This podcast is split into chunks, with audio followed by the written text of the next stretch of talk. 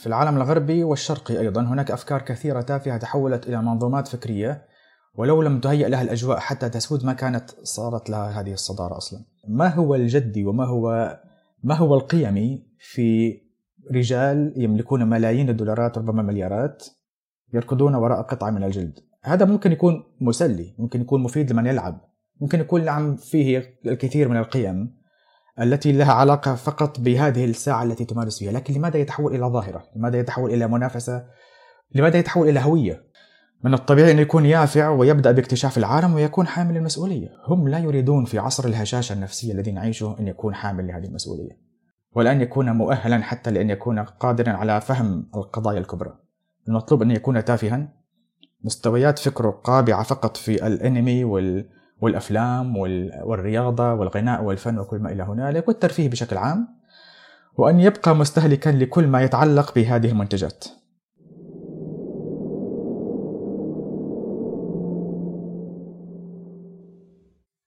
بسم الله الرحمن الرحيم والصلاة والسلام على رسول الله. السلام عليكم ورحمة الله. سعد أحمد دعدوش. وعليكم السلام ورحمة الله. حياكم الله أستاذ. يا هلا. يا هلا فيك يا هلا فيك. نورت البودكاست سعد بريان. الله يبارك فيك وينور عليكم.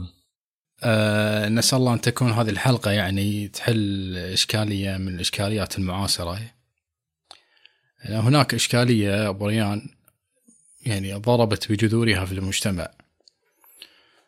كل يوم أنا وأنت والمستمعين المشاهدين نستيقظ على أخبار تافهة تشعل وسائل التواصل الاجتماعي، وأصبحت يعني ثقافة التفاهة تهيمن على كل حياة الناس اليومية، وصار الناس يعني يشدون الرحال من أجل التفاهة.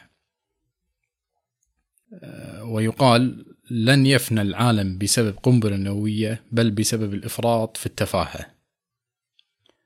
رأينا في الشاشات شخصيات يعني فعلا كما ذكر النبي صلى الله عليه وسلم وينطق فيها الرويبضة. قيل ومن الرويبضة يا رسول الله؟ قال الرجل التافه يتكلم في أمر العامة. صارت القنوات يعني تعتمد على استضافة هؤلاء من أجل الربح وتشغل الناس بمهرجين. يعني مهرج يقول أنا أشك بأحاديث البخاري، مهرج آخر يقول الإلحاد عقيدة يجب عليك أن تحترم الإلحاد، مهرجة بالأمس تريد أذان العشاء بصوت المغنية أم كلثوم، ومهرج ومهرج ومهرج. هذا الانتشار بهذه السفاهة والسذاجة والوقاحة، يعني من يقف وراء هذه الموجة يعني برأيك؟ يعني هل الأمر عشوائي؟ هل يعني برأيك هناك من يخطط ويتآمر؟ فهل من حديث حول هذا الموضوع بريان؟ نعم، حياكم الله يا سيدي الكريم وأهلا بالمشاهدين، وأرجو أن تكون بداية موفقة للخوض في هذا الموضوع الشائك. يعني إذا كان السؤال فعلا أنه هل هو عمل مخطط ممنهج؟ نعم، أنا أرى أنه ممنهج فعلا. والمشكلة أصلا أنه صار في عنا بهذا العصر في عقدة من نظرية المؤامرة، بحيث أنه كل من يتحدث الآن عن وجود مؤامرة سميت نظرية على الفور وطعن في صاحبها وعلى الفور، يعني اعتبر أنه تابع لعقلية أو يعني منهج أيديولوجي لا يرى هذا العالم إلا مسيرا من قبل نخبة تستطيع أن تسيطر على كل شيء حتى لو كانت يعني تشبه الآلهة. أنا لا أقول بهذا بالضرورة، وأنا أنتقد عقلية المؤامرة كما أنتقد أيضا عقلية اللامؤامرة، كلاهما مشكلتين.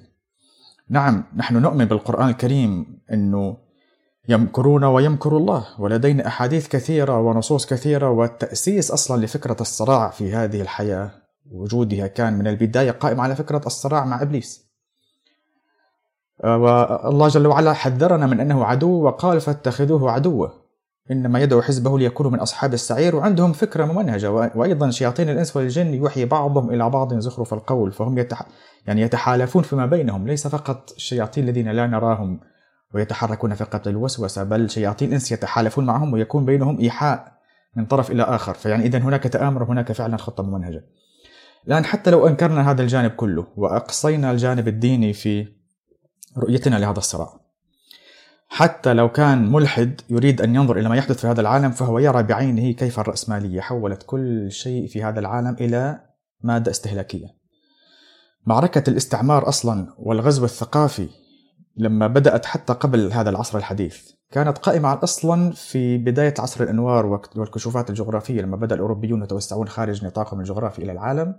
وقبل أن يبدأوا بنهب هذه الشعوب واستعبادها كان من الأساس طبعا قبل أن تستعبدهم أن تتفهم، أن تحول القصص الكبرى التي لديهم وعقائدهم وأفكارهم وثقافتهم وأساطيرهم إلى أقصى ما يمكن من التفاهة حتى تستطيع أن تسيطر عليهم. الرأسمالية حتى الآن ما زالت تمنهج التفاهة حتى تحول الناس أيضا إلى كائنات استهلاكية، وهذا شيء طبيعي ومفهوم. حتى الذي لا يؤمن بالمؤامرة فورا يقلب كل شيء، كل ما نعتقد نحن أنه محاولة ممنهجة للإفساد، إفساد الناس وأخلاقهم، ويؤمن بنفس الوقت بأن هذه الشركات المسيطرة على كل شيء لها هدف أساسي وربما يكون وحيد بالنسبة لهم، وهو زيادة الأرباح وبيع المنتجات للناس. من مصالحهم التي لا يمكن إنكارها أنه يجب أن يبقى الشباب إلى أطول مدة ممكنة ما زالوا قابعين في سن المراهقة، والذي نحن كمسلمين لا نسميه مراهقة أصلا. ليس بالضرورة أنه الإنسان ينتقل من طفولة إلى مراهقة ثم إلى ناضج، هذا ما كان عندنا في عصر الصحابة على الأقل. من الطبيعي أن يكون يافع ويبدأ باكتشاف العالم ويكون حامل المسؤولية. هم لا يريدون في عصر الهشاشة النفسية الذي نعيشه أن يكون حامل لهذه المسؤولية، ولأن يكون مؤهلا حتى لأن يكون قادرا على فهم القضايا الكبرى. المطلوب أن يكون تافها، مستويات فكره قابعة فقط في الأنمي والأفلام والرياضة والغناء والفن وكل ما إلى هنالك والترفيه بشكل عام، وأن يبقى مستهلكا لكل ما يتعلق بهذه المنتجات.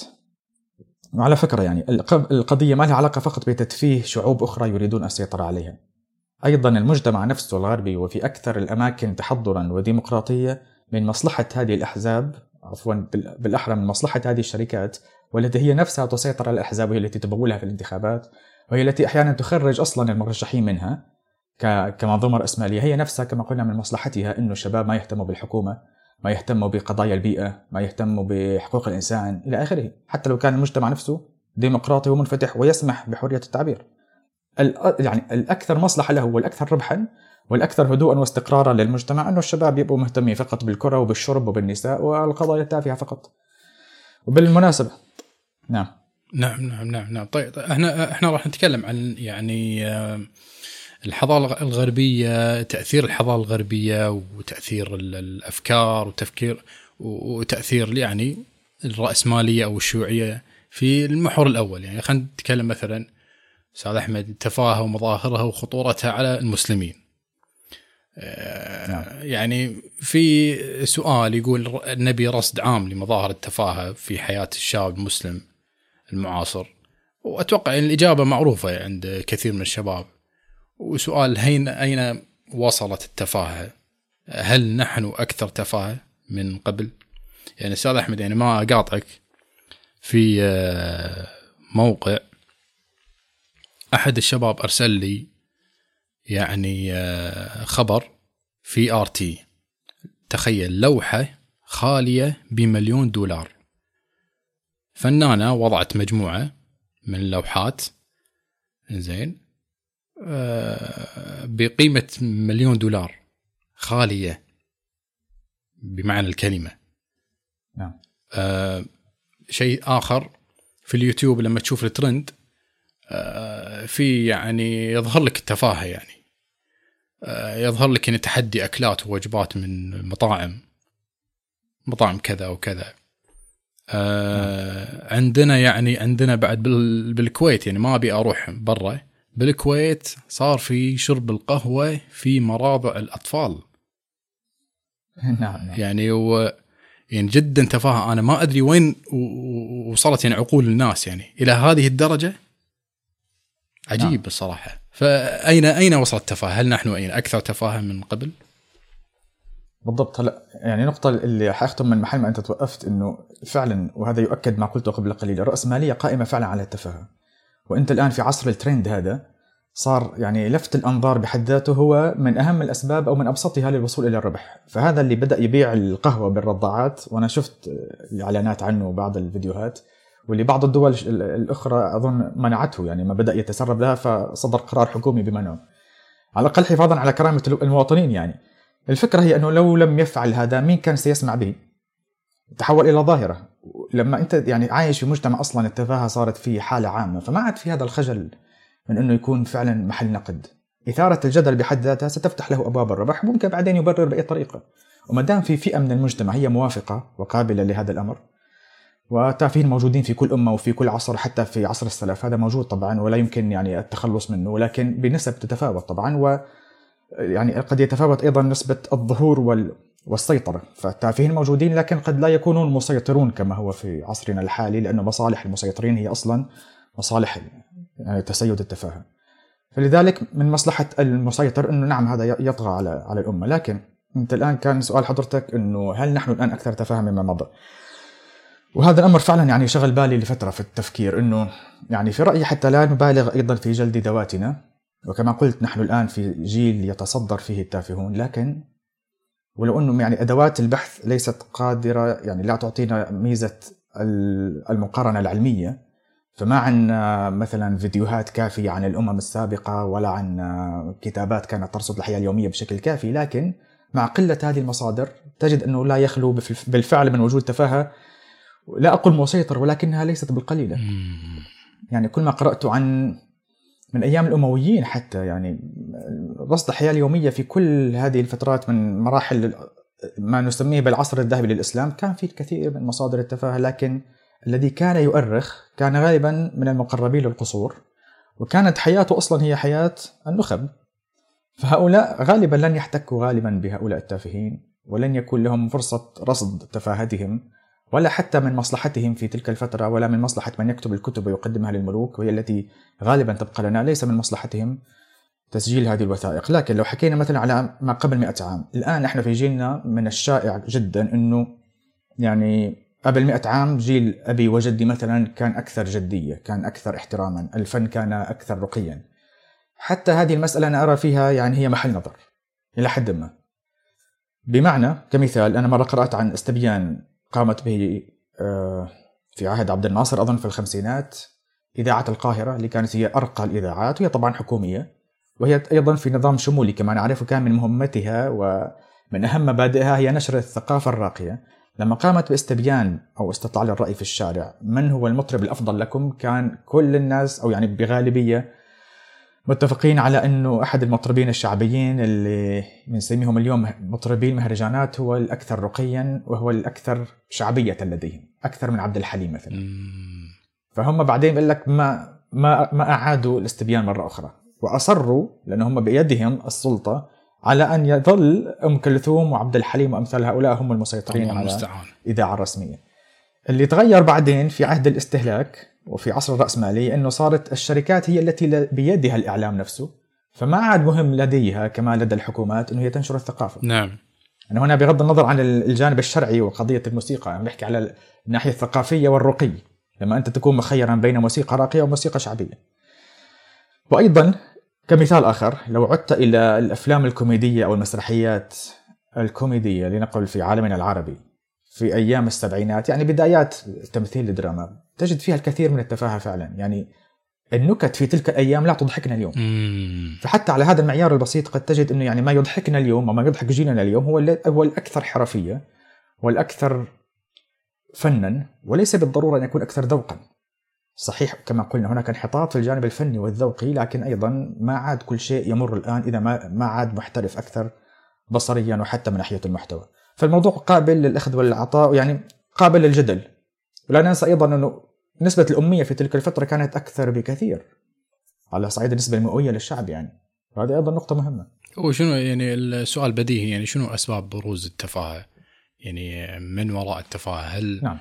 يعني تظن برأيك بريان توجد خطة ومخططين وراء زرع التفاهة بين أوساط الشباب؟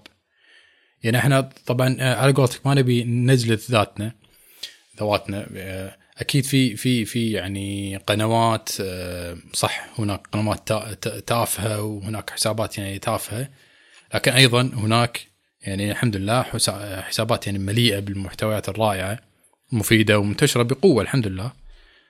لكن أيضا نرجع إلى السؤال، يعني هل توجد خطة ومخططين وراء زرع التفاهة بين أوساط الشباب؟ نعم، وهذا السؤال يعني نتحدث فيه بشكل عام عالمي أم يعني نتحدث هنا عن مجتمعاتنا خاصة؟ احنا ودنا نتكلم عن مجتمعاتنا الخاصة، العالم الإسلامي يعني طبعا. نعم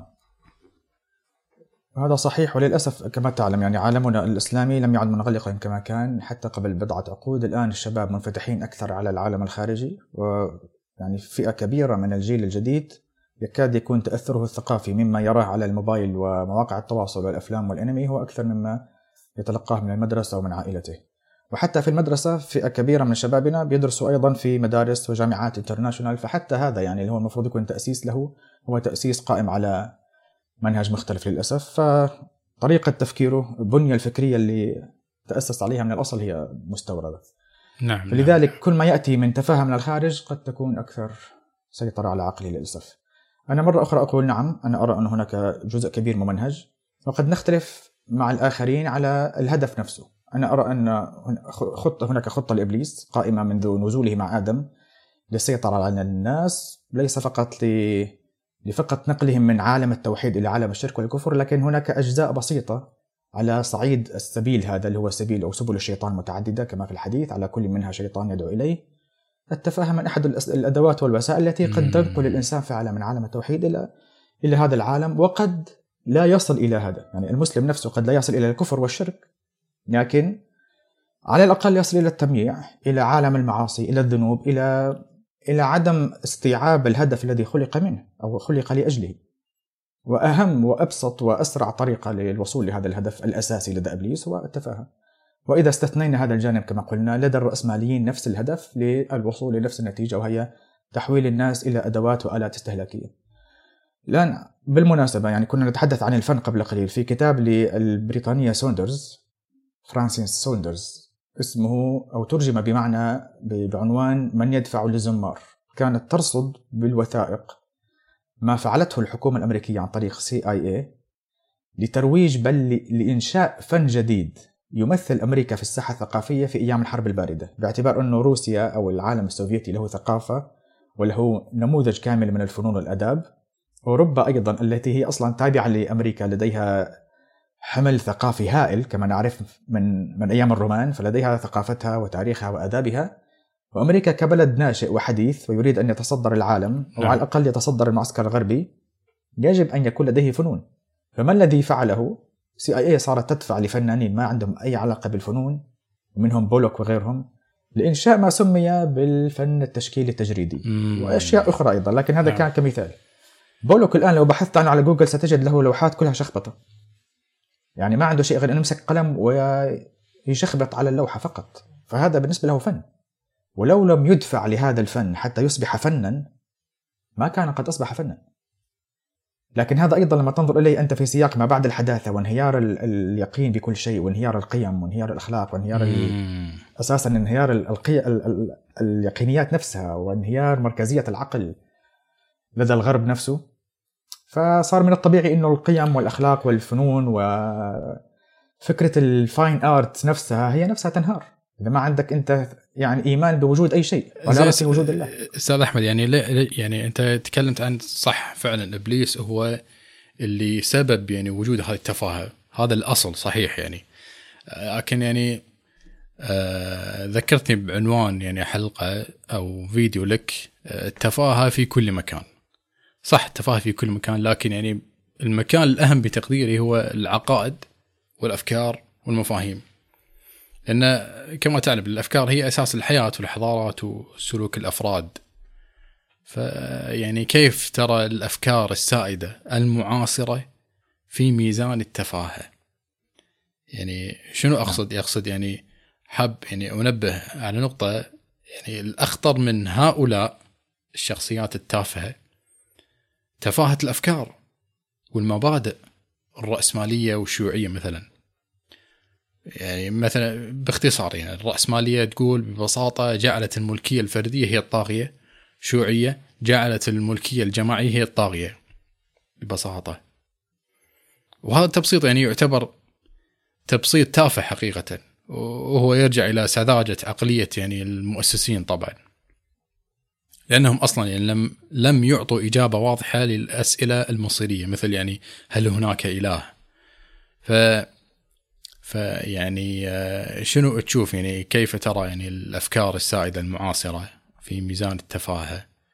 نعم صدقت وأيدك في كل هذا، وأنا فعلا أنا يعني أرى أنه في العالم الغربي والشرقي أيضا هناك أفكار كثيرة تافهة تحولت إلى منظومات فكرية، ولو لم تهيأ لها الأجواء حتى تسود ما كانت صارت لها هذه الصدارة أصلا. خذ مثال آخر هو نظرية التطور. يعني هل كان التطور سيصبح نظرية علمية لولا الحاجة إليه لإخراج الدين والخلق والاعتقاد بوجود خالق غيبي من التصور بشكل نهائي وكامل؟ نعم. ما كان هذا التطور سيصبح هو البديل الوحيد لو لم يجعلوا له هذا الهيكل العلمي العملاق والذي تقوم عليه ليس فقط البيولوجيا تحديدا، وإنما أيضا أقاموا عليه كل المنظومة العلمية واعتبروه حقيقة علمية لا يمكن أن تخرق. صار كأي أيديولوجيا، كأي منهج ديني مقدس له معابد وله هياكل وله ناس تقدسه وتعبده. الوثنيات قس عليها أيضا، كل الوثنيات تافهة.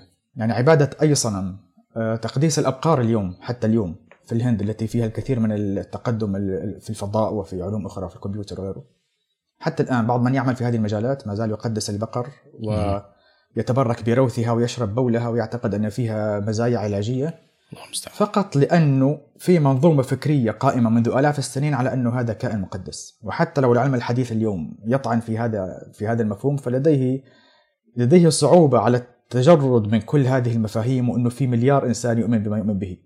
فالموضوع فعلا لو ما كان محمل بهذه الأحمال الثقافية صعب على النفس تتقبله.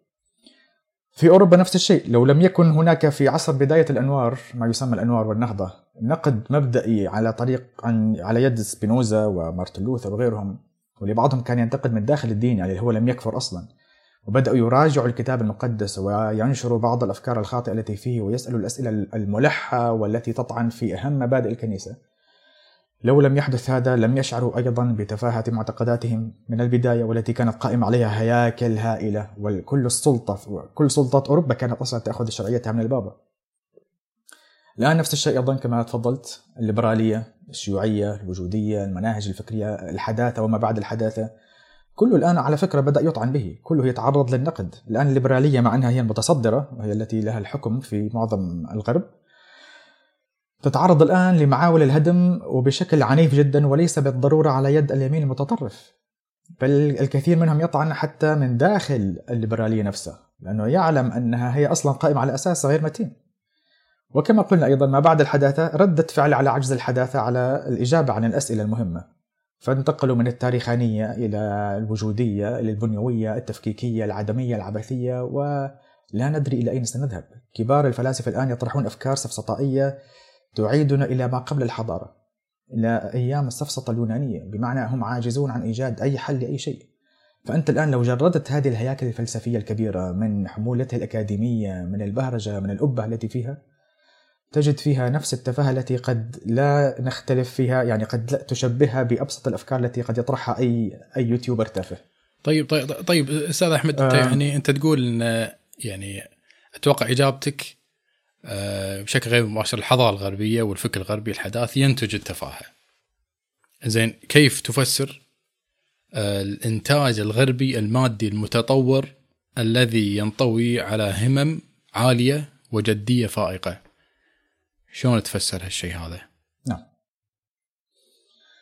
طيب، أولا قبل يعني هذا السؤال جزئية بسيطة، وهي أنه أنا لا أرى أن الغرب هو المنتج للتفاهة فقط. العالم كله، يعني كل حضارة استبعدت الوحي من منظومتها، من الطبيعي أن تدخل في هذه التفاهة. حتى لو كان في جدية في المطلب من البداية، فالنتيجة غالبا لم يكن دائما ستكون تافهة، وطرحنا بعض الأمثلة سابقا.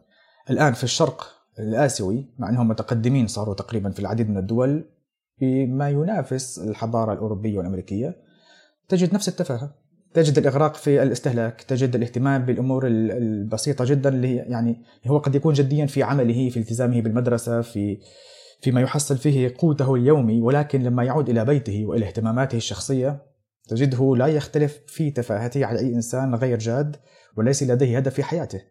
يعني الاهتمام بالرياضة مثلا، أنت لو جردته الآن ونظرت له من رؤية تفكيكية كما تقول ما بعد الحداثة، ما هو الجدي وما هو القيمي في رجال يملكون ملايين الدولارات، ربما مليارات، يركضون وراء قطعة من الجلد؟ هذا ممكن يكون مسلي، ممكن يكون مفيد لمن يلعب، ممكن يكون نعم فيه الكثير من القيم، نعم. التي لها علاقة فقط بهذه الساعة التي تمارس فيها، لكن لماذا يتحول إلى ظاهرة؟ لماذا يتحول إلى منافسة؟ لماذا يتحول إلى هوية؟ لماذا الألتراس أو الذين يشاهدون ويتعصبون لماذا يصبح هويتهم قائمة على التعصب لهذا الفريق؟ الآن الانتقال للنقطة التي أثرتها حضرتك، إنه كيف هؤلاء أصنعوا حضارة؟ يعني باختصار شديد الذي أراه أن الذي بنى الحضارة المعاصرة التي نراها اليوم ليسوا هم التافهون.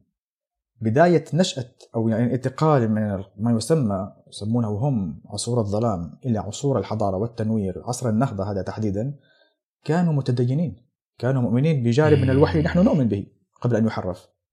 كان عندهم همة، كان عندهم رؤية لما بعد الموت، كان عندهم مساعي لإنشاء هذه الحضارة على قيم، في عندهم أخلاق، في دساتير، في كل شيء، حتى لو كنا مختلفين جذريا مع أشياء أخرى كثيرة، لكن كان في همة وعقيدة وفلسفة وإيمان.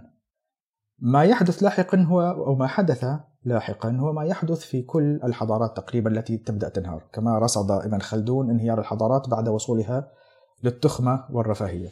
نعم. وللأسف لما انحصر دور المسلمين كحاملين للوحي، وجد الآخرون الذين ليس لديهم هذا الوحي الفرصة للصعود، فهي قضية انحصار لعالم الوحي في مكان وصعود آخر، لكن هذا الآخر هو نفسه لما كان قائما على جزء من الوحي هو نفسه تخلى الآن عن الوحي وبدأ الآن ينهار تماما. وهذا ليس كلامي فقط، ميشيل أونفري والكثير من الفلاسفة المعاصرين تشومسكي وغيرهم يرصدون بكل دقة ملامح الانهيار في الحضارة الليبرالية الحالية، وأنه هي الآن تتجه بالانهيار يعني باتجاه الانتحار. فأنا يعني باختصار شديد أرى أن الجيل الحالي الآن الغارق في التفاهة ليس هو، لا يمكن هو بهذه الأخلاق وهذه الاهتمامات أن يكون هو نفسه الذي أسس لهذه الحضارة التي قامت وانتهت.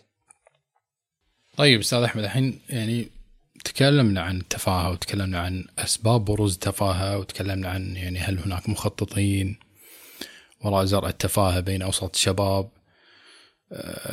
تكلمنا عن الحضارة الغربية وتأثيرها، تكلمنا عن الرأسمالية والشيوعية. زين، يعني في يعني الشباب يسألون يعني كيف أخرج من مأزق التفاهة، كيف أخرج من مأزق التفاهة؟ يعني برأيي أستاذ أحمد العامل الكبير لإيجاد يعني شباب لا يشتغلون بسفاسف الأمور ويخرجهم من مأزق التفاهة وجود الحياة الإسلامية في ظل دولة تمثل المسلمين والتي تشغل الشباب المسلم بمعالي الأمور. يعني من ضمن هذه الشغلات يعني نتكلم مثلا عن الصناعة، فيفكر يعني في كيفية أن تكون الدولة كل منتجاتها محلية وما تعتمد يعني على الخارج، وهذا طبعا يقتضي منا العمل لاستئناف الحياة الإسلامية لإيجاد ذلك الكيان الذي يمثل المسلمين من جاكرتا إلى طنجة. وأمر آخر يعني أظن هذا راح ينقلنا إلى الحديث حول الأسئلة الجادة المصيرية. الإنسان يعني يجب أن يسأل نفسه أسئلة مصيرية مثل من أنا؟ لماذا أنا هنا؟ وظيفتي في هذه الحياة؟ وما هو مصيري؟ وهكذا. فمن أين نبدأ أستاذ أحمد؟ من أين نبدأ وكيف نبدأ لإعادة الجدية والمسؤولية للشباب؟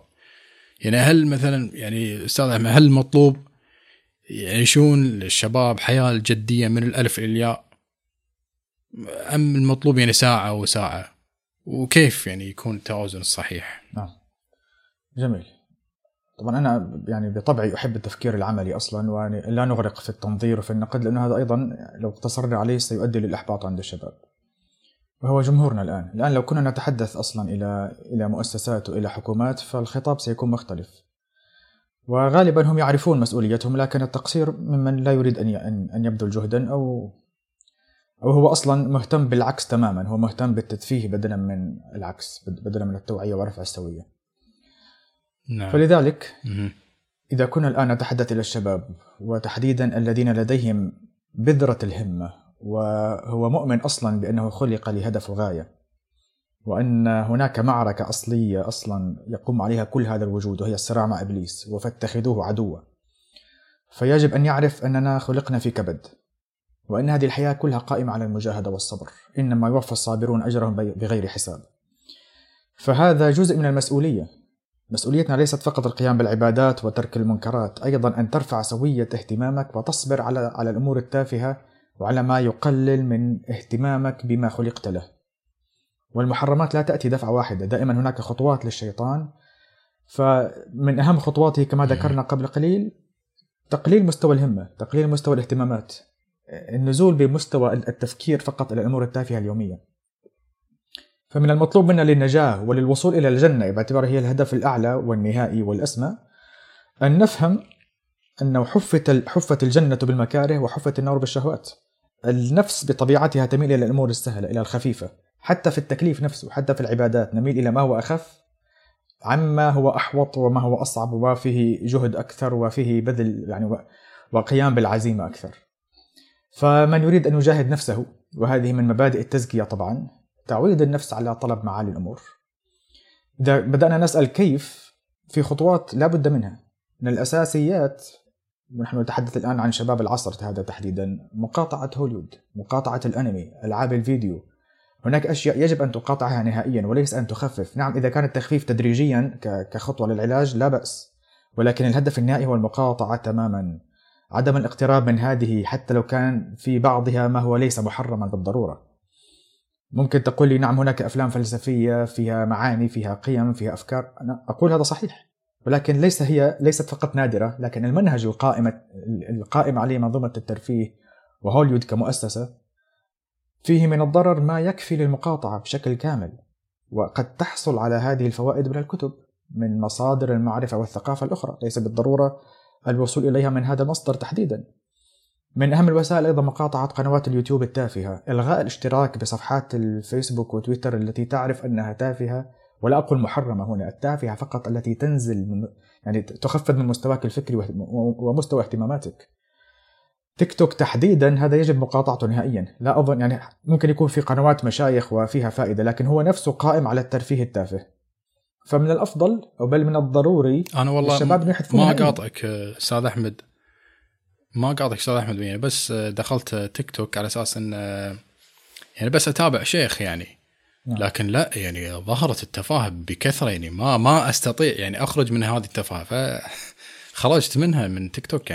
سبحان الله، هو مستنقع قد يجذبك بعض الأمور المفيدة اللي فيه، لكنه في الغالب هو مستنقع فعلا. قد من باب الفضول الإنسان يدخل إلى هذه المواقع فيجد نفسه غارق، لأنه أنا تيك توك ما جربت، ربما اطلع عليه إلا مرة مرتين ولا أعرف عنه الكثير.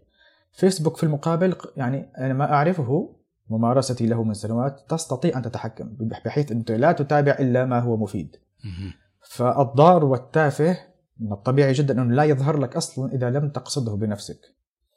من وسائل رفع السوية أيضا قراءة الكتب الفكرية، ولا أقول الفكر الغربي هنا والانفتاح وكل هذه الشعارات، لا، كتابات الفكر الثقافي الإسلامي من التراث القديم وحتى اليوم يكفي. قد يستهلك عمر الشباب كله ولا نقرأ إلا 10% مما نستطيع أو مما نتمنى فقط أن نقرأه. بدءا من تأملات أنا أتحدث عن الفكر هنا وليس فقط الشريعة، تأملات الجاحظ في كتاب الحيوان مثلا من العصر الأموي، فيها من الفوائد والبدائع ما يكفي. نتحدث عن بدايات قبل ما يكون في علم تجريبي، كتب ابن تيمية وابن القيم، ابن خلدون في علم الاجتماع، أصول الفقه نفسها، والمناقشات والمباحثات التي كانت بين الفقهاء فيما يسمى اليوم بالفقه المقارن، فيها من المتعة ما يكفي وما يرفع السوية وما يغذي ويشحذ الذهن. إذن لما سألت حضرتك إنه كيف نحقق التوازن، الحديث الذي ذكرته طبعا هو يكفي، يا حنظلة ساعة وساعة. طبعا في سوء فهم أيضا الآن للأسف بين الشباب أنه ساعة لنفسك وساعة لربك. شنو ساعة وساعة؟ إيش هذا تحريف أصلا ليس من الحديث، وهو مأخوذ ربما من حديث آخر البخاري إن لنفسك عليك حقا، لكن لنفهم أنها ساعة لنفسك وساعة لربك، لا مشكلة في المعنى، ولكن التحريف يأتي في التطبيق لما تكون ساعة لنفسك بمعنى ساعة للشيطان، فيرفع عن نفسه بالمحرمات. نحن نقول الترفيه نفسه ليس خطأ، لكن في المباح. نعم. وأيضا ما ننسى أنه النفوس تتفاوت أيضا، هناك من لا يستمتع بالقراءة ولا بهذه الأمور، ولكن بالمقابل هناك من لا يستمتع إلا بما يبذل فيه الجهد، ويجد أن فعلا روحه هي التي تتغذى بالقراءة، بالعبادة، بالصلاة. كما يقال مالك بن نبي كان لا يرى في الليل إلا إما قارئا أو مصليا، هذا ما كان شيخ كان مفكر. فهي خطوات، وبالنهاية الإنسان لما يرفع سويته يعني ستصبح التفاهة بحد ذاتها بالنسبة له تعذيب، يعني لن يجد فيها المتعة أصلا. نعم. جزاك الله خير أستاذ أحمد. إذا كان عندك يعني رسالة مثلا تبي توصلها المايك لك، وإن شاء الله يعني هذا ليس آخر لقاء بإذن الله، ولنا لقاءات أخرى بإذن الله أستاذ أحمد. الله يبارك فيكم يا رب.